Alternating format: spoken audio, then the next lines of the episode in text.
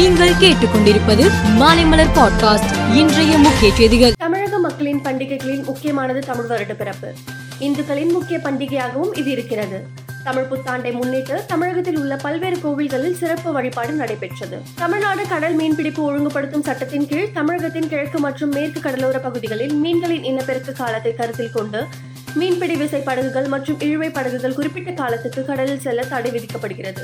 அதன்படி கிழக்கு கடற்கரை எல்லையான திருவள்ளூர் மாவட்டம் முதல் கன்னியாகுமரி மாவட்டம் வரை ஏப்ரல் பதினைந்தாம் தேதி முதல் ஜூன் பதினான்காம் தேதி வரையிலும் மேற்கு கடற்கரை எல்லையான கன்னியாகுமரி முதல் நீரோடி வரை ஜூன் ஒன்றாம் தேதி முதல் ஜூலை முப்பத்தி ஒன்றாம் தேதி வரை மீன்பிடிக்க தடை விதிக்கப்படுகிறது. தமிழ் புத்தாண்டு தினமான இன்று ஆபரண தங்கத்தின் விலை புதிய உச்சத்தை எட்டியுள்ளது.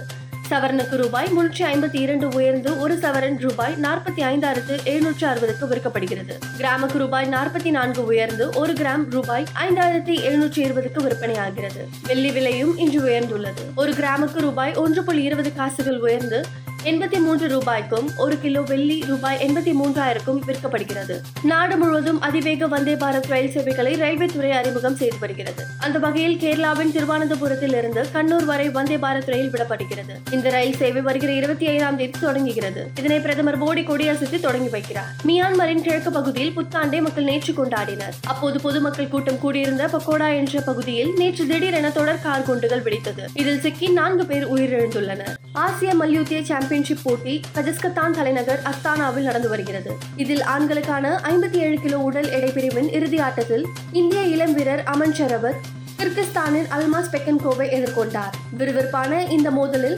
அமன் ஷரவத் ஒன்பதுக்கு நான்கு என்ற புள்ளி கணக்கில் அல்மாஸை வீழ்த்தி தங்கப்பதக்கத்தை சொந்தமாக்கினார். நடப்பு ஆசிய சாம்பியன்ஷிப் போட்டியில் இந்தியா வென்ற முதல் தங்கப்பதக்கம் இதுவாகும். மேலும் செய்திகளுக்கு மாலை மலர் பாட்காஸ்டை பாருங்கள்.